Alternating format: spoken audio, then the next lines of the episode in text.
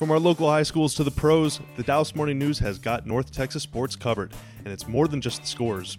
From all the offseason moves to in season adjustments and maybe even postseason glory, the DMN has got the inside scoop on your favorite teams, players, and coaches. You can follow every goal, save, bucket, and touchdown as the Dallas Morning News delivers real local sports journalism from the press box and locker room straight to your inbox. As soon as the podcast is over, head to dallasnews.com slash sports to see what Brad Townsend, Callie Caplan, and the rest of the DMN gang has for you there. Hello and welcome to Mavs Daily, done by the Dallas Morning News. We break down a question event news or trend having to do with the Dallas Mavericks. My name is Bobby Karalla. I am from Mavs Digital. Joining me today, the very legendary Future is so bright, he's got to wear shades, uh, which he is on the Skype right now. Isaac Harris. Isaac, why aren't you verified on Twitter? I don't even know how to get verified. You're you're the one. You should tell me how because you've been you've been like a verified vet for years on years.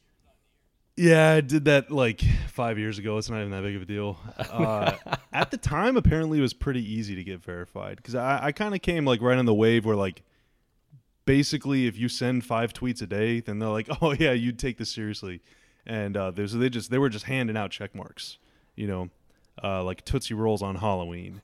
But now I guess they're a little more exclusive with it. I'm sure that you could be verified if you wanted to, but I guess that's the bigger question: Do you want to be verified? I I would yes, just because I feel like it would validate all of my time I've put on Twitter that my wife has told me, "Hey, are you on Twitter again?" Literally last night, laying in bed, and she's like trying to go to sleep, and she tells me, "Are you are you scrolling on Twitter again?" I'm like, "I know, I gotta get off Twitter. I'm reading different things." So I think it would v- help validate that. So yes, I w- I would like to. I just don't know how to. The stakes are high. You need to get verified to save your marriage. It's out there, Tom from MySpace, Jeff Bezos, uh, the guy that invented Google. Like all of you need to band together and get this man a check mark. Otherwise, he's gonna be single like me. And, Somebody uh, somebody listening to this that knows how, hit me up, shoot me a DM, and tell me how, and I will. I think it's just like verify.twitter.com or something. It's pretty easy. But the weird part about it, and like I don't want to get, you know, I I can flex because I I, I am verified. No, but flex on I don't want to get too far into the weeds for all the commenters out there that don't care. But like, you have to send them a picture of your driver's license. And anytime you have to do that, it's just like kind of weird. You know, it's kind of weird, weird. But you have to do it to prove who you say you are. You know, but it's like, man, for, I spend a lot of my time on Twitter complaining about how bad Twitter is. So I just feel like they're just like scheming, just like waiting for me to leave the platform so they can ruin my life.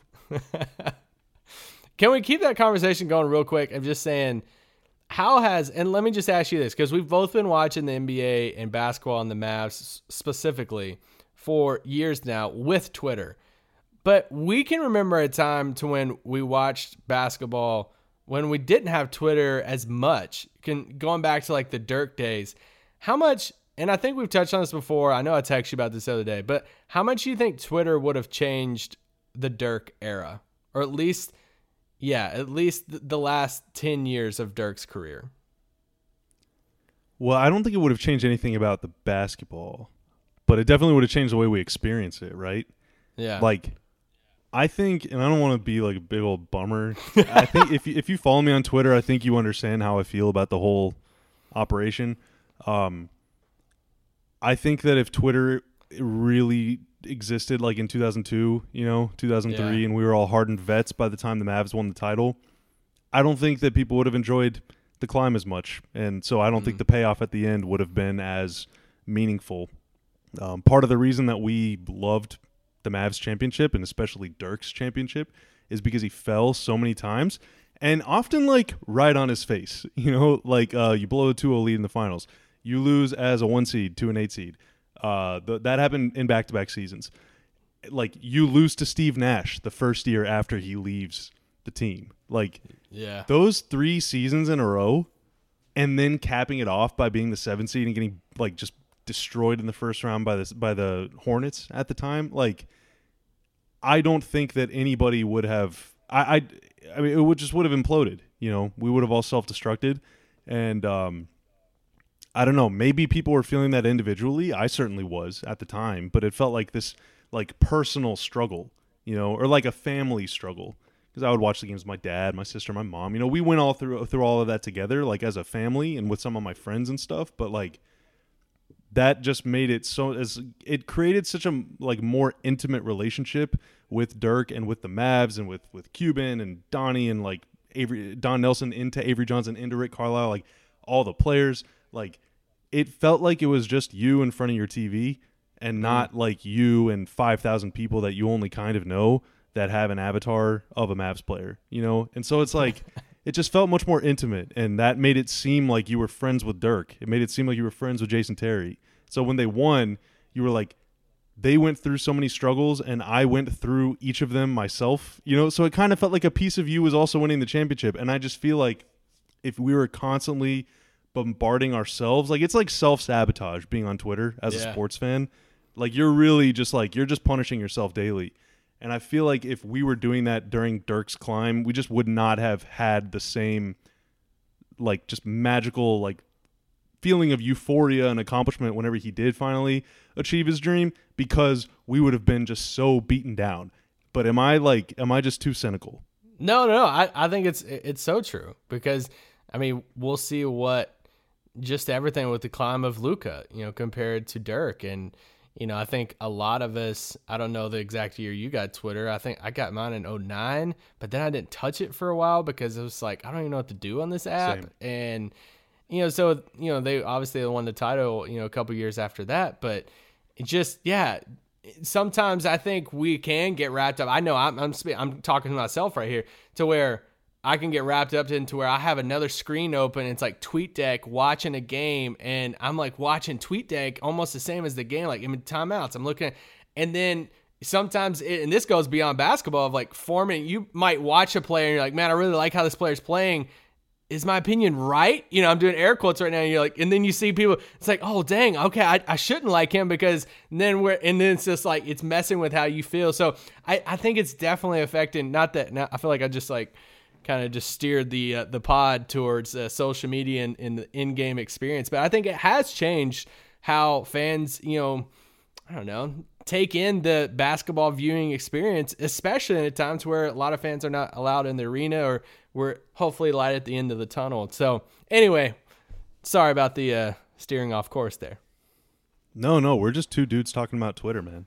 Uh, did you send your first tweet through a text message? Because I did. I honestly can't can't remember. I don't even know the first person I fought. It had to be an athlete. I know it's an athlete because that's the only reason I got it. It's like, oh, cool. I can hear like an athlete can like post something and I feel like I'm like friends with them or something. Original Twitter for me, like first generation Bobby Karalla Twitter, was my I don't know girlfriend. I guess. I mean, I'm like 17 or 18 at the time, so whatever that is. Uh, her friend and then a couple of our other coworkers basically turned Twitter into like a group chat, you know, because I think like yeah. at the time, I'm not sure group texting on like your old fashioned flip phones was really like easy. I don't think know? so. But we definitely aged out of AOL Instant Messenger, and mm. so we went to like the new frontier. Um, and that was right at the time. This is like early 2009. Uh, Barack Obama had just become president, and his like campaign staff or him individually made it a point to follow back everyone who followed him, and so I followed Obama, and to this day, Barack Obama still follows Bobby Karalla on Twitter. Whoa! Yeah, yeah. So I'm like a real, real, real OG on Twitter, dude. And bringing like full long, circle, long time Twitter personality. That's how Bobby's verified. Yeah, I mean, maybe he just was fascinated by our like little group chat that we were having online. Yeah, uh, but don't worry, all of those old tweets have been deleted for many years. I would just recommend everyone delete their tweets all the time, uh, especially because when when Luka wins a title in a couple years, you're gonna regret like all of the complaints you had about the team.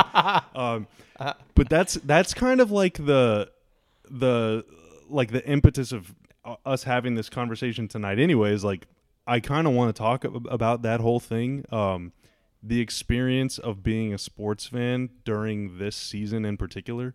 Um, mm. More specifically, being a Mavs fan. Um, and there is a lot of stuff going on, obviously, in the world. The whole election thing, the whole Capitol thing, COVID. Uh, you know, there's a lot of real world stuff happening. and then there's also sports. Uh, and so, you know, I feel like you bring some of your external stresses into the world of sports, which is supposed to be the quote unquote departure, but from reality, but it never really is and never has been. But anyway, uh, there's a lot going on in the world, so we're all kind of on edge. This season, um, a rare combination of lofty expectations, high levels of excitement, and also just a ludicrous schedule. Uh, like today, the Mavs play the Clippers. They got like 35 games in the next like 62 days or something. Like it's just wild, man. There's Yeah. so much basketball. Everyone is just huffing and puffing. No one was really ready for this season to begin with, and even if you were, you were not ready for this volume of games. Uh, and so there's just this. This is just the the all of these factors are are, are kind of coalescing and uh, creating just a, a perfect like what do you call like powder keg you know and all it takes is one loss to the oklahoma city thunder to spark the whole freaking thing and then it comes tumbling down and so that's kind of what i wanted to talk about with you today is just like everyone is so emotionally on edge at all times that all of the stuff that i was just talking about with dirk like i fear that it's going to become true about the luka porzingis era. Yeah, you know, I um you know, I tweeted out at the beginning of the, the Denver game and I said, you know, somebody had tweeted and you know, tweeted at me or something and said, you know, about just Mavs Twitter being toxic right now. Or and I don't even want to take Mavs Twitter. I'd say a lot of fan bases Twitter, you know, i- is a toxic you know landscape. You follow the right people. And I said on there, I was like, I think I've muted, blocked more people this season than I have the past three combined just because I just found it taking away the joy of the game. You know what? I, have uh, plenty of other things in my life to worry about and to uh, have you know negative emotions about. I want basketball to be an escape. I want the Mavericks to be a, a way for me to you know enjoy a, a game that I, I love, and you know expectations have has taken this you know has heightened everything. And so, so somebody re- responded to that tweet, and I thought it was so telling. It made me think. They said something along the lines of, "I just, I miss the days in which we sucked," and because everybody knew, like, the expectations were low. Everybody knew, you know, what was going on. Like, the record wasn't going to be great. You, you kind of knew that to where there wasn't a ton of. I mean, you're always going to have different opinions, but everybody was pretty much on the same train, going mo- moving in the same direction of understanding what was happening. And now, except for when they would win games, you know, except for when they would win games, and that was the that part made it kind of you know unfortunate for me. that's true. It is almost the same exact reaction to OKC game. To where the past like three years when the Mavericks would win a game, it's like, what are we doing? Why are we trying? Why are we trying to do? And like everybody's freaking out. It's like, oh my gosh, this is so funny. But it, I think that's the key. You said it. You're like the the expectations have risen, and just the impact of having higher expectations for a team, how that impacts a fan base too, of just how you feel about everything. And, you know, we were texting the other day and it's about how, you know, people perceive the front office. And it's like, you know, separating almost a front office from an actual team. And it's like, you know, so and that you know, was that happening 20 years ago? I don't know, but like, was it, or was it just no, no, no chance. just no the team, you know. It's like I'm a fan of the team, and now it's like we're separated into these different categories. So I think it is fascinating, but I think a lot of it hinges on this Mavericks team that fairly quick too. I mean, when you get a, a star like Luka Doncic, the expectations have risen so fast that it's it almost has everybody in a frenzy of like, what do we expect? What do if the Mavericks don't make the finals this year? Are we rioting? You know, are we freaking out right now? It's because the expectations, how high can they go? But if the Mavericks, you know, make the first round or second round, are are people satisfied? You know, that that's the thing. Or will we ever be satisfied? So I think it is uh, the expectations take it to a different level. Yeah, dude. I mean, like, I guess. Well, okay. Anytime we talk, because I skin especially came under fire for this a couple years ago from uh, the old faithful on Twitter because it was after they got like Delon Wright and Seth Curry and they signed KP and then they re-upped Maxi and Dorian Finney-Smith and Dwight Powell. But I think Dwight came like at the beginning of that offseason, like before the draft even, or maybe right around that time. It was like so like Dwight was part of the offseason but wasn't really part of the offseason. Um, I forget the timing of it all. And people were like, "Well, that's that's it for the Mavs." And Skin was like, "This is a good offseason." And people were like, "You're an idiot." And then it was just this big thing and like you know, Skin and I talked about that for a very long time and I understand how, look, believe me, like I would get very mad at you know Jerry Stackhouse back in the day. You know, like twelve year old Bobby would have had some pretty nasty tweets, but like luckily there was no way for me to express those opinions on the internet. Um, because like you get the urge if you care about something as much as many people care about basketball, which is why basketball is a business. It's why we have this podcast because a lot of people love this game and love this team. Then like you know the old saying like you live and die with every game like you're genuinely gonna feel that you know and when a player as generational as luka comes along and you see LeBron leave and you see all these other superstars leave bad situations like you have this fear that luka is gonna leave and like so like you can get really caught up in all the in all the stuff to the point where you were like willing to go to basically go to war with people who disagree with you about it Yeah. and take the dis- take that disagreement as like condescension especially with i guess i mean I, I was a part of that too i guess but the way that skin and i and some other people have talked about the Mavs off seasons in the past of like dude like they got delon wright and seth curry and kp and they signed maxi and dorian to those contracts like that was a really good offseason in my opinion yeah. but if your expectations were they're going to get Kemba or they're going to sign some Hall of Famer or something, then yeah, like that is going to kind of be a step back. But that doesn't mean that it was like a colossal failure. You know, so it's like bridging, it's just like maintaining perspective at all times, which I know is really tough to do because if you make it a point to just be super rational and super logical and just like really think things through at all times, it does kind of require you to like be less emotional about it and Yeah. like you know whenever the Mavs beat the Spurs or whenever they beat the Nuggets really more recently it's like let's go streaking. Like we're going to paint the town. This is the best night of my life. And it also makes losing to OKC like the worst thing ever. And you say a bunch of stuff that I hope you regret the following day. But like you it's it's hard to be both really passionate and really rational. And like I don't think enough people have figured that out or figured out the w- the way to balance that out. But anyway, it's going to lead to a lot of like kind of toxic stuff like that. At the same time, just because somebody disagrees with you doesn't mean they're condescending to you. Yeah. I don't know if this comes across as condescending what I'm saying now, but it's like you just have to I, I don't know, you always have to just like try and take just a half step back, just sort of like think about it, accept it. And I, I really feel that way too, man, whenever my phone is in my hand or like my laptop is you know, on on my lap wherever a laptop is on the arm of my chair. Uh, like before you fire off a tweet, it's like sure, like it's not my fault that I get really mad if Luka takes a step back three that is like a really bad shot, like objectively a bad shot.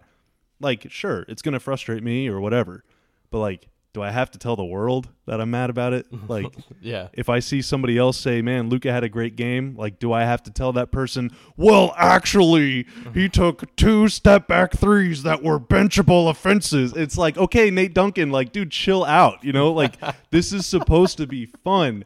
It's a game. Like it is. In OKC the other night, I said like at tip off, like Pokusevski is starting for the Thunder, and I was like, dude, this is gonna be a fun game. Like if Pokusevski is starting, this is gonna be wild. And like halfway through the fourth quarter, when the Mavs are down 15, someone dug up that tweet and was like, "Do you still believe this?" And I was like, "Yeah, I do. Like this is always fun. Basketball is always fun. Like what are you talking about? You know?" Yeah. So it's just like th- no one is making you. No one's like holding a gun to your head and making you tweet. You know, Yeah. like you can feel what you got to feel, but like, do you have to like? Sh- do you have to? Do you have to like say everything that is on your mind? And do you have to like go into other people's mentions and tell them everything that's on your mind? And like, do you have to insult people because they disagree with you about something that is like extremely trivial? Like, no matter what happens, your life will be no different whether the Mavs win or lose. It'll be better, like it'll be more fun if they win. It'll probably be less fun if they lose.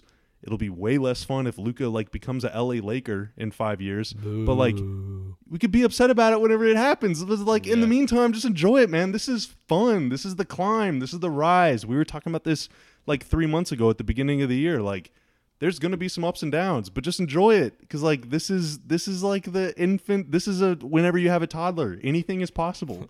like this season could go any direction. Why don't we just enjoy the whole thing? I said a lot. I'm sorry. respond to whatever or take it in a different direction. I, it's it's your turn to talk. No, no, it's it's just a matter of what you want, you know, from Twitter and you know, some people, you know, will get upset of like, why do you block people or why do you mute people or all? I'm like, well, one, I, I can do what I want to with my Twitter. I can control what I want, you know, my timeline, my my you know notifications and all of that to where I don't have to deal with that negativity. Some people feed off that, and you like you you love that. I think they're trying to find the balance of the two of I, I think it's also important to say like we have to leave space to criticize it sometimes sometimes too. I get that. I get that with fans of saying, hey, if you want to criticize a decision, if you want to disagree with the team on something, cool. You do you. Like I, I get that.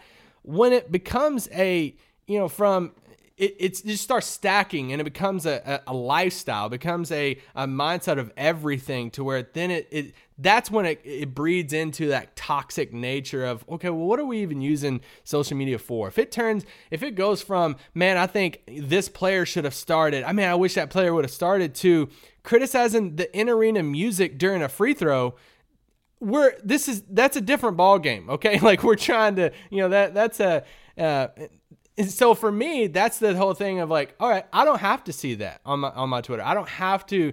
Just don't don't be surprised if you're coming at because basketball is fun. Like it's supposed to be fun. We're watching a sport for fun. So majority of people on here or you know on Twitter, you're not getting paid some like six digit salary to watch every second of a basketball game. Majority of people who follow the game, or even if you're working in some capacity making money off covering, you know, the Mavericks, you probably started covering the Mavericks because you love basketball. And so that's the thing. It's like basketball is like fun, and I want to keep it fun in my life. And my my fear is that a lot of us have just stepped into this hamster wheel of just misery. And like seeing different people respond to that tweet of mine it's like man it feels like this year is so much more toxic. It feels like it's so much worse to be on twitter during games and stuff now. I'm like i, I know i feel it. I, i'm in the same spot. I just had to clean up some of my timeline stuff. I think, like a lot of things, social media, Twitter, whatever it is, it can be good and it can be bad. You can use it different ways for, for good and bad. The good aspect, I love interacting with some of you guys that are listening to this podcast. I love interacting with you sometimes about the Mavs and experiencing those mountaintop moments with a lot of you on Twitter and social media. Like we're all hyped and sharing highlights and experiencing these Luka game winners together. That's fun. It's fun to see the timeline freak out over a Luka game winner. But sometimes, man, that that toxic nature of it's where it starts shaping your opinions and how you feel and your attitudes, and then you turn off the game, and it's like you're just mad forever, and like all of a sudden it's like, man, let's just leave basketball to what basketball is. So I, I think it, it it's different. I think it is different this season. I think it's different for this team, especially because those expectations, like you said, they've they've risen so fast that that climb you know how how fast I think people are wanting to define how how fast that climb should be. It's like, all right, well, some people get in their heads of like, all right, we already have an MVP candidate. So now there is no climb. We're at the top. We're supposed to be at the top. And it's like, okay, well, we have to adjust all of that right now because Luka's, you know, barely 22 years old, which is absolutely absurd. But even if they are at the top, and that's like the, that's the, where it always comes back to this like fundamental truth of every pro sport there's only one winner, you know, yeah. at the end of the year. Like the other 29 teams are losers. And so doesn't matter how good you are, you're probably not going to win. And even the teams that do win, the best teams in the NBA lose 15 or 20 times per year in the regular season. They lose another 10 times, sometimes more. I guess not you can't really lose that many more games, but you lose between 5 and 10 or 15 even in the playoffs, you know? Like I, you can't lose 15 games. You're an idiot, Bobby. The most games that you could lose in the playoffs is 12.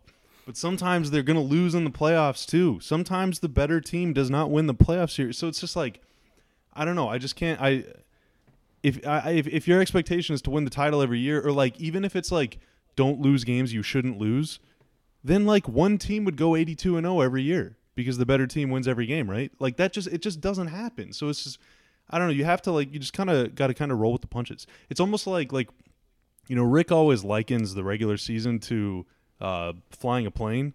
because Rick is a pilot. I, I'm sure a lot of fans know, but I honestly have no idea because that's been that story came out like five, eight years ago. I don't know, so maybe you don't know. But Rick Carlisle is like a certified pilot. Like he like flies like legit planes like across several states at a time. Um, and his whole thing is like as the head coach you want to fly the plane and just you like you're gonna get turbulence you're gonna have some some rough bumpy goes of it sometimes but it's his job to land the plane safely. And i've always kind of thought of it as like okay well then that kind of if that if that uh, analogy is like true then that makes all of us whether it's you and me isaac or whether it's like a fan that only watches one game a year we're all passengers right? And so like on an airplane picture yourself flying and you hit a rough patch. Like, what if every single time you hit turbulence, you're like reaching up for the oxygen mask and you're like mm. calling your spouse to tell them you love them? And like, just, it doesn't, it's, it's normal for bad things to happen. Like, it is, it is also normal for experiencing a, to experience a flight that has no turbulence at all. Sometimes you yeah. can be a Warriors fan and it's just amazing, you know?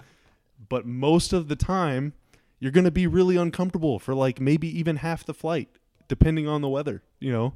Sometimes yeah. you're going to have to go to the bathroom and some dude's been in the bathroom for like four hours. You're like, what is going on? I really have to pee. Like, sometimes stuff just is not going to go your way.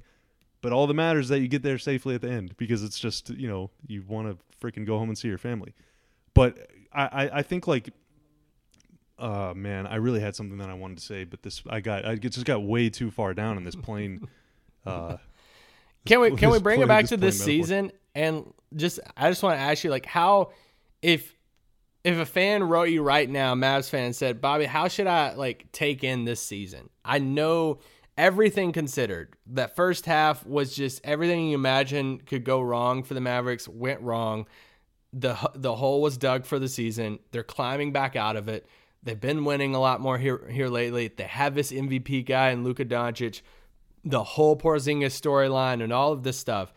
How how should a fan, especially coming out of the OKC game, bam, Denver happens. They have this convincing, amazing, probably top three win of the season for Dallas as far as just how all of the pieces connect and everything just how like the rest of the way and even going to the playoffs how should a Mavs fan like feel and take in the season? Or at least how are you viewing it? I wouldn't say how should they feel because we can all view it in our own different opinions but like how are you taking in this season?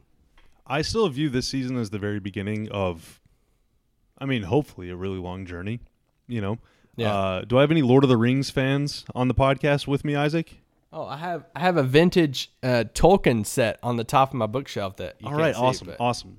Okay, so for me, we're not even to Moria yet. Heck, we're not even to oh. Rivendell yet. Oh, okay. We're uh we're like the village of Bree. Okay, Prance Prancing Pony. Uh, you got your Nazgul coming through the bar. Okay. And they just stab a bunch of pillows, and you're like, "Crap, we got to run." So, some some uh, deep Tolkien fans. We're at like Tom Bombadil's house if y'all have read the books. Yeah, yeah, yeah, yeah, yeah. But I'm I'm thinking more Weathertop. Oh, Merry okay. and Pippin are cooking some eggs and bacon on the side of this of this little tower, and uh, Frodo's like, "You fools! Like, put it out, put it out!"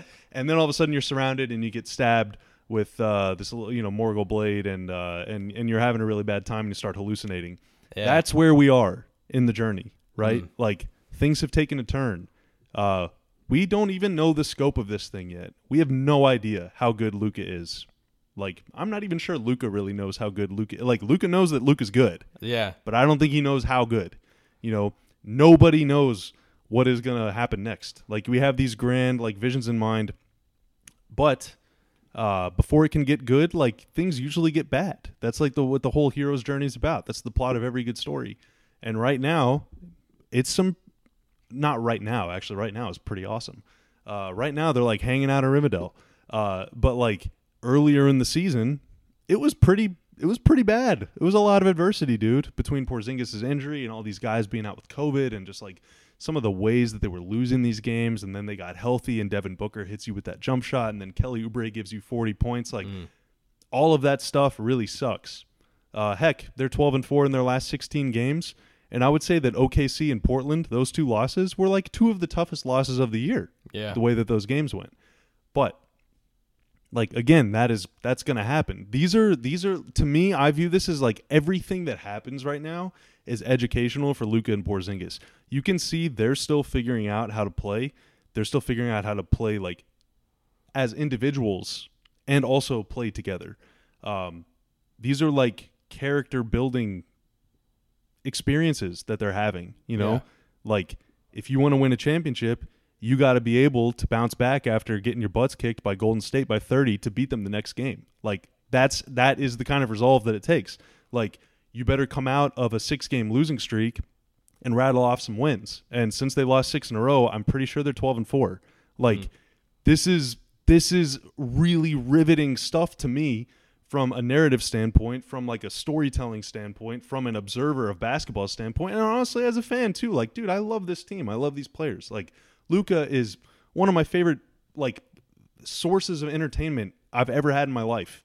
Uh, and I'm friends with you, and I'm saying that, you know, like Luka's like even cooler than you are, and so it's just like, dude, like every single step of the way, even the bad stuff, I am savoring it all because it's what makes the end, if we ever get there, Yeah. it's what makes it so much more enjoyable. If Dirk would have won the title in 2003, it would not have meant 10% as much as it did whenever he won it in 2011, you know, because all of that bad crap happened to them. And even the year they won the championship, Isaac, they went 2 and 9 or whatever it was, 2 and 7 without Dirk. Like he sprained his ankle or hurt his knee or something and missed like 3 weeks and they lost like almost all of those games. And then he came back and they won a bunch and it was great and they won the title and we're all like happy, but like no flight is turbulence free. It's just there's gonna be bad stuff, and so my my like whatever advice or my kind of like experience watching this season is, yeah, a whole lot of bad stuff has happened. Like let's see how they respond. Yeah. This this is Luka is being put to the test right now. Porzingis is being put to the test, dude. Rick Carlisle is being put to the test. Like, I think it's pretty clear. Like Porzingis has been frustrated. Luka's been frustrated. Like this is not the happiest team ever. Like at least it certainly wasn't a month and a half ago. You know, when you're losing to Phoenix at home and there's all these images of Luka yelling at whoever and Porzingis is throwing water bottles. Like it's a pretty upset bunch, or Yeah. was. How is everyone going to navigate? You know, how what what is going to happen? Are they going to make a move? Like, what is the deal? And instead of like trying to play basketball god and getting upset when things don't go the way that I want them to, and getting mad when they don't make the trade that I want them to, or thinking that like I don't personally want a player like Andre Drummond, but like if I did, getting mad that like the organization clearly does not agree with me on it, like I I'm just like taking a step back again and saying like, dude, this is all out of my hands. Like this is just a really entertaining TV show. Like let's see where it goes, you know. And it's just I I, I don't know. I, I I just take every season in like it's its own story because it is, dude. Like last season was totally different than this one, not just because of the different personnel and the different schedule and everything, but like every season is its own unique cycle of life and it's just really fun to follow it. And that's why i just i can't get too upset with the bad and i can't get too happy after the highs because like it's just i don't know it's just life man. Like basketball's a metaphor for all the truisms that you've heard about sports your whole life. They are truisms for a reason. It's because they are true isaac. They are so true and you just have to be able to roll with the punches because these guys are and it's so interesting to me to see it happen in real time And there's so much that we don't fully know yet about this team. You know, you go back to that playoff series against the Clippers, and, you know, we came out of that series, and a lot of us were so encouraged of, okay, all the stuff that went wrong the Luka ankle injury, KP getting, you know, tossed, KP injury, all the stuff, still went six games. Get it. We walked out saying, oh my gosh, what if? What if this? What if this? What if this turned out this way? Would this team have, you know, second round, third round, conference finals? I mean, could this have been that run? But in the long, but now looking back on it, how much can we pull from that series for this team right now? Because Dude, none of it. They played that series in Orlando in front of zero people. You know, like that's ancient history. Yeah, ancient so history. that's the thing. It's like you know, last year it was experience. It was, you know, I'm sure Luka and those guys they learned a lot from that. But how, how much we pull from that and try to judge this team based off that, I don't know. Because if that, you know, if that series was, you know, a, a sweep and Dallas lost all four games, we're probably looking at. I would understand everything this season. Like, dang, a big change needs to happen. Probably roster, something like this. I something we got sweat. We, we didn't look like we belong. Or if it went seven games and we lost at the the last second buzzer beater, like, dang, we were right there. We were right there, one shot away, going like further in the playoffs. Then you're like, all right, keep the band together, and we know we're like we're a good basketball team. Blah blah blah.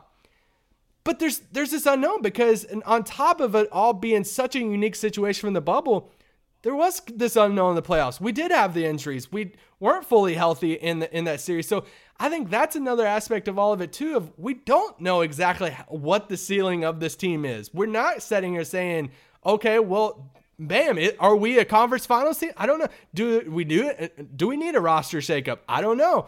Or is it the other way too? Like, dang, we are like we're there. We're good. We don't we just maybe need to tinker around the edges, but and I think that's something the team's probably trying to figure out too. That from front office down of how good are we? Are where are we a team that where if if we were healthy last year, we would have been in the conference finals? Or are we a team we're sitting there saying, I think we need another piece, we need this and that? And it's hard, it's hard to take any of that from last year. So that's the thing is like I know some of us want to take the bubble experience or take that playoff series and say, all right, that team, now let's look at right now. And it's like, oh my gosh, we got to do all this. I just don't think we can take a ton from what happened, especially the ending of last season, and apply it to right now. I mean, it's tough to take anything from what happened last season, and it's also tough to take stuff that's happened this season. Like, how mm-hmm. can Donnie Nelson and whoever look at this roster and say, I know exactly what we have. They've played 16 games basically together. You know, a couple more before that as guys were being re kind of implemented. But the first time that this team played fully healthy was at the Jazz, who's far and away the best team in the NBA this season. You know, yeah. and guys' lungs were on fire. So it's it's it's just really really hard to kind of look too far. Even like, dude, look into what happened in January, let alone what happened last August and last September. But I'll, I mean, I'll say this too: like the team the Mavs are playing tonight, the Clippers. Like now, I don't know how this game ended because we're talking during it right now, but they were down by 25 in the third quarter to the Pelicans. Wow. The Clippers are four and seven in their last 11 games. Uh, maybe even worse before that. I think they had like a four or five game losing streak. Um, they're the number four seed in the West. They lost by 20. Yeah. Yeah. That's cool. I'm sure none of those guys played in the fourth quarter, so they'll all be well rested. Kawhi and Paul George are playing second nights of back to backs now, so everything is fine, Isaac. But like, that's a great example. You look at the Clippers last year; they got kind of embarrassed. Were lost in embarrassing fashion. I'll say yeah. that to the Nuggets, who they were up three one on in the second round. Um, come back, get a little tougher, go get Serge Ibaka, improve their team. They're having a much worse regular season. Look at the Lakers. Anthony Davis is hurt, hasn't played in I don't know three weeks, a month. Look at the other side of the league, dude. The Milwaukee Bucks, best record in the league two years in a row. They get bounced in the second round, I think, both years, or maybe the conference finals to the to the Raptors a couple years ago. But like, either way, dude, like. You want who? Who do you want to trade places with? You know, like yeah. you don't think every other fan base is mad about something. The only fan base that has nothing to complain about is Utah, but they do complain about how no one respects them enough. Like nobody's happy. That's the thing. No one is happy, which is really a shame because everyone should be happy because it's just sports. Like it's just fun. Yeah. There are things to be upset about with every single franchise in the NBA. You know, uh, the Lakers have been the biggest, like, star kissed. Is that the phrase?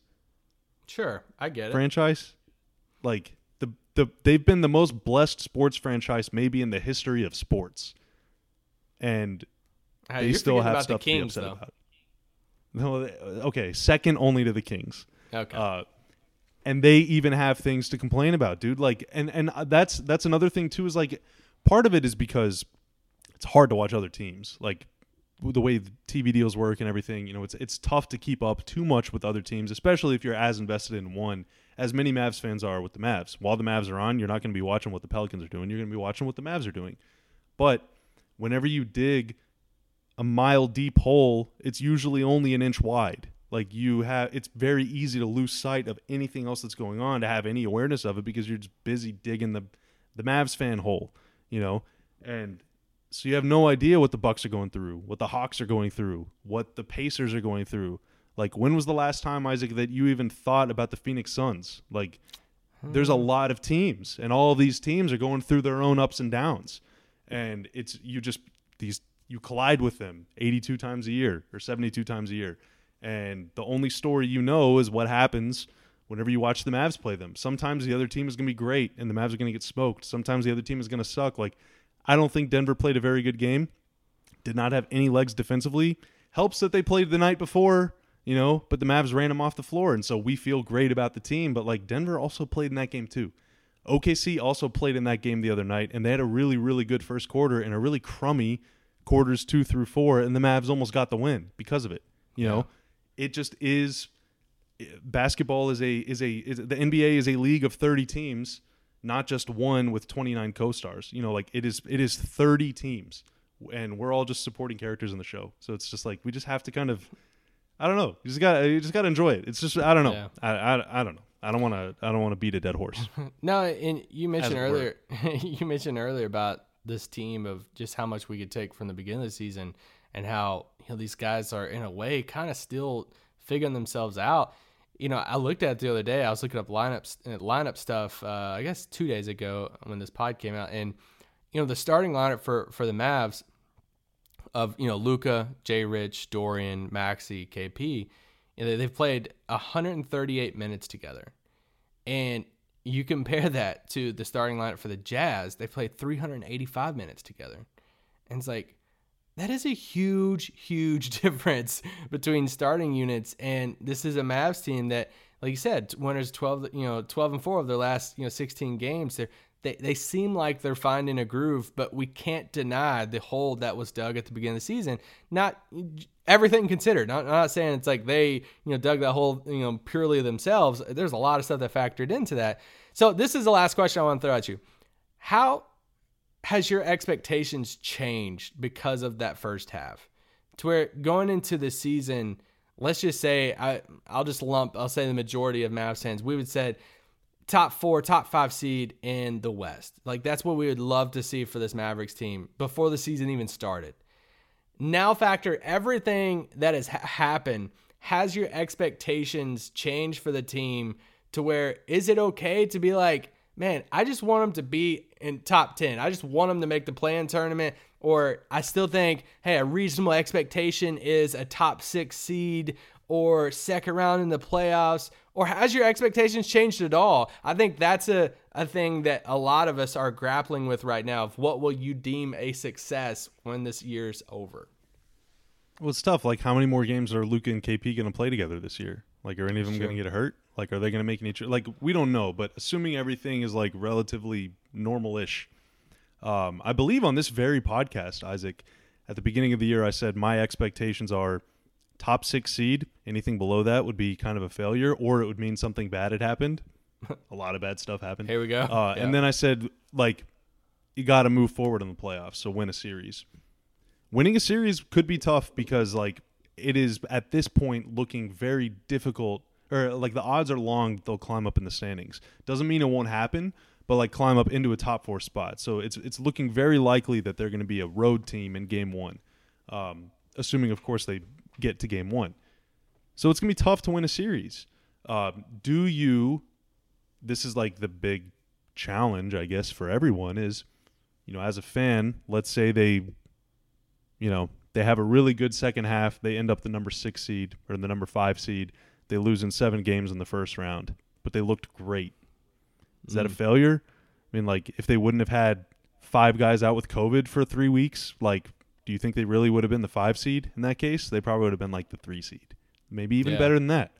Uh, in which case, maybe you're not losing that series. Maybe you're winning that one and the next one. Who knows? I mean, you just you don't know. We we, we don't see all the who's the Marvel guy that sees every scenario. We're not. None of us are that guy. Doctor Is that Doctor Marvel? Huh? Doctor Strange. Doctor Strange. Doctor Strange. Yeah, none of us. None of us are that guy. Uh, so we don't know how all the alternate scenarios are going to work out. We only know this one reality, and so like, I would be.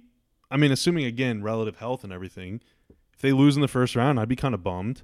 But am I going to like burn down Donnie Nelson's house because of it. I mean, like you have to kind of take Yeah. now again, like the way it, let's say they lose in the first round in like pretty humiliating fashion or like they give away the series or something to where like what happened to you during the 3 weeks of covid has no impact really on the playoff series that you lose then that's where it's like okay you know they they let us down and got to get better. But like again like that's just at that point you're just really really like rational i don't know. You're just like thinking way too hard about it.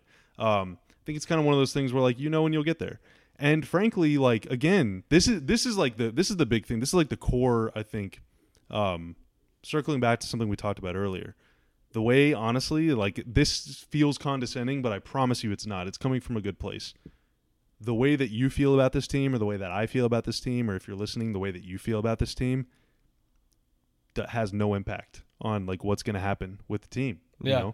know? Um now if enough people are disappointed then maybe public opinion sways decisions. I have no idea. I mean I, I don't know how much that actually matters but like whenever i talk about moves the mavs make like for example on draft night trading for josh richardson drafting josh green drafting tyler bey drafting tyrell terry was a very clear especially with the first few transactions a very clear signal from the thinkers in the organization the decision makers that they want to improve on defense. Now your opinion as a fan maybe it maybe it worked. Statistically it hasn't yet but also three weeks of covid. But like generally speaking um, they sent the message they want to get better on defense. And that is a message that we collectively sort of interpreted decoded and it's a message i can get behind they did need to get better on defense Yeah. i love seth curry hurts to give seth up but like yes i agree with that self-assessment of the team like the mavericks need to improve at defense so that's why I support the moves. Like whenever they traded for Rajon Rondo, they needed to get better at defense, specifically at point guard. So that as uh, the spirit of the move was kind of like in the right in the right place. Yeah, generally, for of sure. course, went down in flames, and like nobody can justify. it. You know, like we all saw how it ended. So clearly, it was a failure. But Yeah. like the thought process, But it made sense when it happened. Like, Yes, it Yeah. and now again there were people that disagreed with it at the time, and that's cool. That's like that's totally cool. If you remove the name Rajon Rondo and if whatever, like I'm just talking about like the idea, which is to improve your defense at starting point guard. Nobody could have looked at that team and said, "Ah, we're good. We don't need to improve." Like Steph Curry won the championship that year. Like yeah, you needed to improve, and so like they Lo- tried love and it didn't Jameer, work. but uh, Jameer wasn't. Yeah, gonna defend Steph. Yeah. And then Kyrie Irving won it the next year, and then Steph, and then Steph. And like generally, if you have a really good point guard, you're gonna win. Anyway, the the the point of all this, I guess, is like what we think doesn't really matter. So like if it's a failure or not, that's really up to up to you. And there are people out there that believe the Mavs should go to the conference finals or win the championship because they have Luka. And there are people that believe that every single person on this team, every single person in this organization, even you and I, are getting in Luka's way. That hmm. like Luka himself could win the championship if he wasn't surrounded by such like low grade like losers Podcasters. yes, podcasters. There are pe- there's all across the spectrum. There are people that think the Mavs can do no wrong. There are people that think the Mavs deserve to lose Luka. Like none of those people's opinion matter though. You know, it's all and so like getting upset because things don't go your way is just like wasted energy, I think, and, and kind of like distracts you from enjoying getting to watch basketball all the time. It was easy. It was. It's easier to say this now because we have Luka. It was tougher to say it a few years ago. It was a tougher sell. There was less to be excited about. But now there's plenty to be excited about. Dude, we have like a once in a lifetime player. Like Yeah. I don't care what. Just like to put Luka on my TV and I'll shut up and just watch him. You know, like Yep. it's just so much fun. Um. So yeah, that's kind of like the the main idea of all of it is just like it's just fun, man. Like let's just let's let's have fun. Let's just let's virtually hug each other and just enjoy this thing. But I, I don't know. I've been talking about my own opinions for too long. I, I at least I want you to answer that your own question. Like, has anything changed your expectations, and and if so, to what degree? Yeah, I think they've went down just a little bit, just because I do, you know. Yeah, I, I think I went into the same, you know, with the same expectations you did as, hey, I want to be a top six team, you know, preferably like a top five team before the season even started, and lo- love to see them go to the second round. But if you're telling me this Mavericks team, everything considered, Porzingis injury stuff to you know COVID, three weeks, you know, even recovery coming out of that. All of that considered, if you're telling me this team finishes, you know, at six and or let's say they're, they're in the play-in tournament and they end up finishing at seven and they play the lakers in the first round they go six seven games with the lakers and they don't win the first round i'm not walking out of that series saying man this is a failure i just can't i can't with everything that's been considered like everything that's happened to this team at the beginning at the first half of the season i couldn't walk out of that saying yeah that's a failure so i think it's went down a little bit in return i think what it makes how, how, wherever they finish like climbing this season, I think it makes it even better because then we're looking at saying, dang, they overcame all of that. Like even right now, I mean, I looked at when they walked into the All Star break, two games over 500. I'm like, how? How are they two games over 500 after everything that happened? That is crazy to think about. And you know the the stretch they're on right now they have a tough stretch, you know, over these next four games. Tonight against the Clippers, another game against the Clippers in a couple days, then two games against Portland on the road. These are four tough games, you know, against two teams that are above you in the standings. And, you know, factor in that Denver game too. I mean, these are five, a stretch of five games here that are going to be tough games. But, you know, if they go, if they win, you know, three out of their next four or, you know, even two, you know, two and two over these next four games, like this is, big time games for them in as far as standing wise. So I, yeah, I think my expectations have went down just a little bit because I have to factor everything that's in there. But I still expect them to make the playoffs. If they didn't make the playoffs, I'd be really bummed out. And I expect the first round series, no matter who who they go against, to be a, a very tough series. So I still, you know, second round, let's get there, let's do it. But if they don't, it's not the end of the world for me this year because they've went through. I mean, if you stacked up who's went through the most crap and most unlucky, most random stuff this season, you're looking Dallas is one of those top three teams. So yeah, that's just kind of where I'm at right now. I don't want to point out something that is going to make the superstitious people very mad, but outside of the incredible number of games that the team has missed due to COVID, injury wise, this team has been pretty lucky. I, mm. I, I do want to say that. That is something that if, if you're going to, if you're one of the people that doesn't like making excuses, COVID is much more significant than an excuse and is very legitimate. Um, but injury wise, outside of KP missing the first several games of the year, it's been pretty good, which is a great thing, uh, especially given the, the volume of games. You know, keep these guys healthy. What you got at Isaac, I feel like is really important. Um, talking about these these four games, Clippers and, and Blazers and everything, but also like playing the Lakers in the playoffs. Coming into the year, did you have any reason to believe that the Mavericks were like a better team than the Lakers? No. Even your most optimistic outlook, like could you have, could you convince Christmas night Isaac that the Mavs are better than the Lakers? As much as I want to say yes, no. could you do that with the Clippers? Uh, I was a little bit more down on the Clippers, but probably I'd still say probably no. Yeah.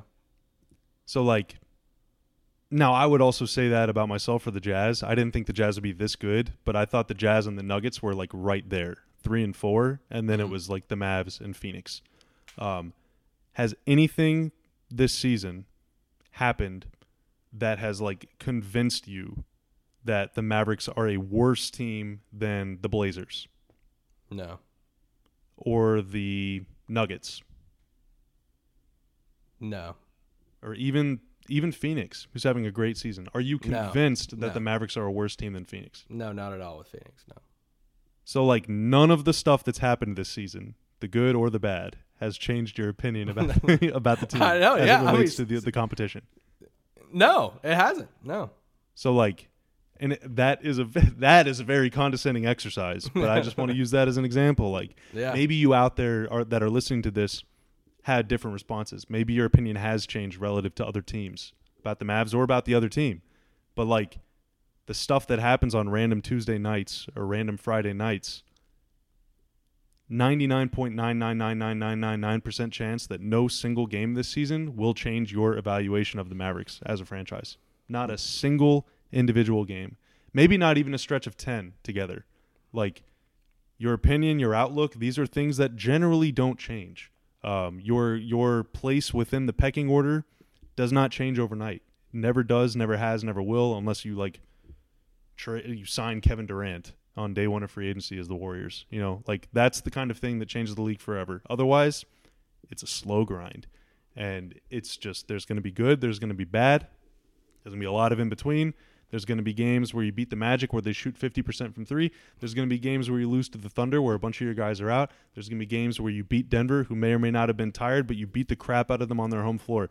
You're going to be riding high. You're going to be riding low. You're going to be laying in the street. You're going to be partying in the street. Like, there's going to be good and bad, but generally speaking, it all stays the same, you know? And we're just, we're just getting from point A to point B and point B is shaped like the Larry O'Brien trophy, and hopefully we get there one day. And hopefully Luka's here and KP's here and all these other guys are here to enjoy it. Like, I just can't imagine Isaac being somebody that does not like Dorian Finney-Smith or Maxi Kleber or Jay. Like, like just like I don't know, man. I I just really appreciate um, the evolution that those guys have had in their game. Are they perfect players? Of course not. Is Dwight Powell a perfect player? Of course not. Is Jalen Brunson a perfect player? Is Luka Doncic a perfect player? No. Like we're all flawed human beings. Breaking news. There's gonna be bad stuff. They make mistakes, but it's just like it happens, man. So just like lay, sit back, relax, and enjoy it. You know, you know what I mean. You know what I mean. Yeah, yeah. I don't have anything else to say. Is there anything else that's that may or may not be related to this? Might be something else. Might be just might be a thing about the Clippers. Might be a thought about a game because it's been a while since we talked. I think it was before, might have been before the All Star break. A lot Yeah. of things happened that don't I don't want to talk about that prevented podcasting. But like it's been a while, so is the floor is yours. I mean, I would just say, I mean, Luka. I would just tie in what we we've been talking about. Just freaking enjoy, man. Like how many, how many franchises, how many podcasts do we hear people talk about? Uh, you know, different teams across the league, and you know they're tanking. They're trying to find this next star, seeing this next draft class coming up.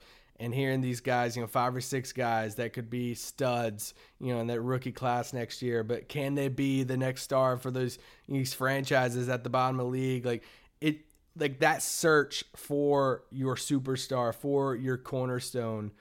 This is a search that franchises go on for years and years. And then when they get a guy that's really good, then it's like the awkward stage too of like, well, are they that good? Do they, you know, do they want, you know, and all this stuff. And then they're on the block. I mean, we're all, we've already seen guys in the top five, six picks in Luka's draft either like in trade talks or like will the team even keep them you know a qualifying offer it's all this stuff and it's like we have the best player in the league 22 and under you know one of the best players in the league period and it's like we have the guy who when all the GM surveys happen or all these different things like who you who you start your franchise with Luka's that answer the guy that you cheer for you know on a on a daily basis so I would like as much as what we talk. I mean, we saw All Star Weekend.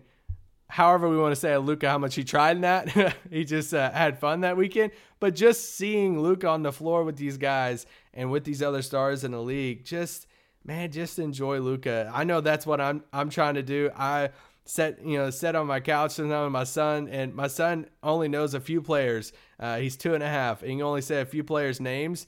And Luka's one of them. Luka, Luka, Luka. I hear him say it all the time. I'm like, I'm gonna soak this in as much as I can while I have 77 on my TV and see all these fun plays with him and reenact Luka's step backs and plays on his little tight skull and all this stuff. I'm gonna enjoy it because basketball's fun and freaking Luka Doncic is a lot of fun. And he, he's an entertainer he's a basketball player. He seems like an awesome human being. So just sit back and enjoy the ride. That that's just all I want to say.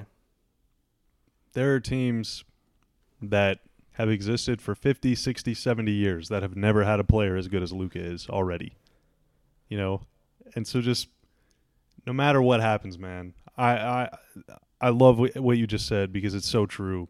No matter what happens, like we will get to go to our graves knowing that we got to watch Luka play basketball. Yeah. you know, and like we just spent the last hour saying like just relax, it's just a game, it's just fun, but like, dude, if you like if you really really really love basketball, then like you should be thanking your lucky stars every single freaking night that you get to watch this guy because he is a I'm telling you, he's a once in a lifetime player.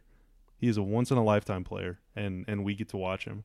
And if I would just hate I would just hate for like 20 years from now, 30 years from now, 50 years from now, whenever we're all old and wrinkly and we have foggy memories and stuff, that there's even a shadow of a memory in your mind that would like distract from just appreciating him because you were so caught up like fearing that he would leave or like stressing about some free agent move that they did or didn't make or just like just worrying through the whole thing, you know? Like it's going to end one day whether whether he leaves or retires or whatever. Like his career is going to come to an end at some point.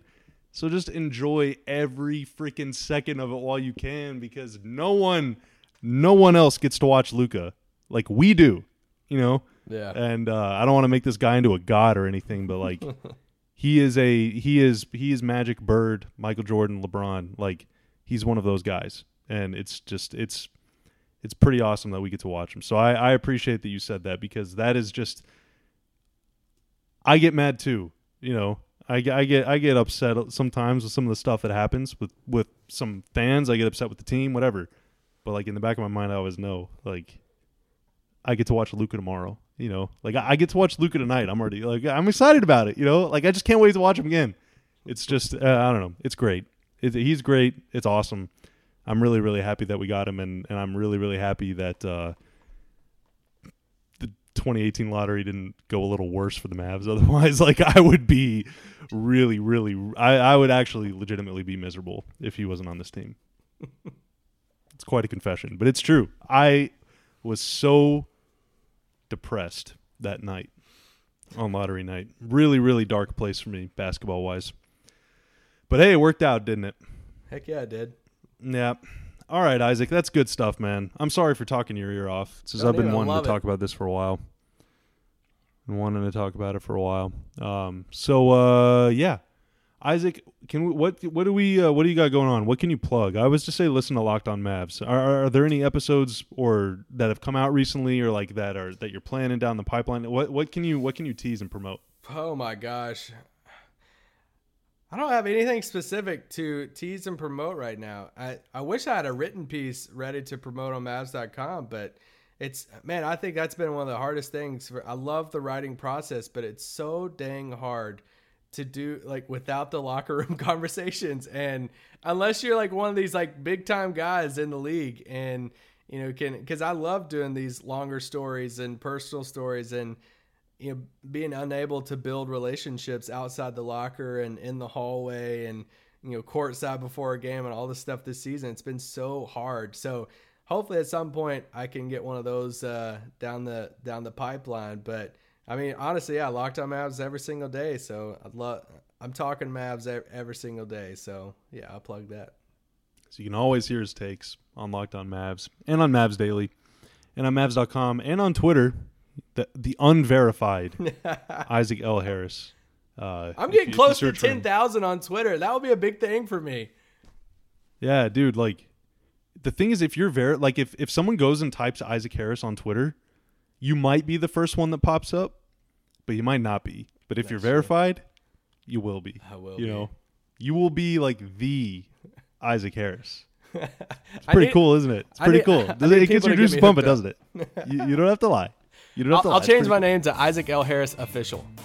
Yes, yes, do that, do that, and have it in your bio too, like the official. You know, and then you have though. to make like a fan account and a parody account too, and you yeah, can yeah. run them, but just like pretend you don't. um, all right, good stuff, man. Isaac L. Harris on Twitter. I'm Bobby Karalla. Bobby Karalla on Twitter. Um, we'll see how much longer I have a Twitter. Honestly, I've been thinking about thinking about getting rid of it. I might just get. I might donate my check mark to Isaac. Um, but yeah, until next time, enjoy the Mavs and Clippers tonight and on St. Patty's Day. Stay safe out there. Hopefully, get vaccinated as soon as you can. And uh, we'll see you next time on Mavs Daily.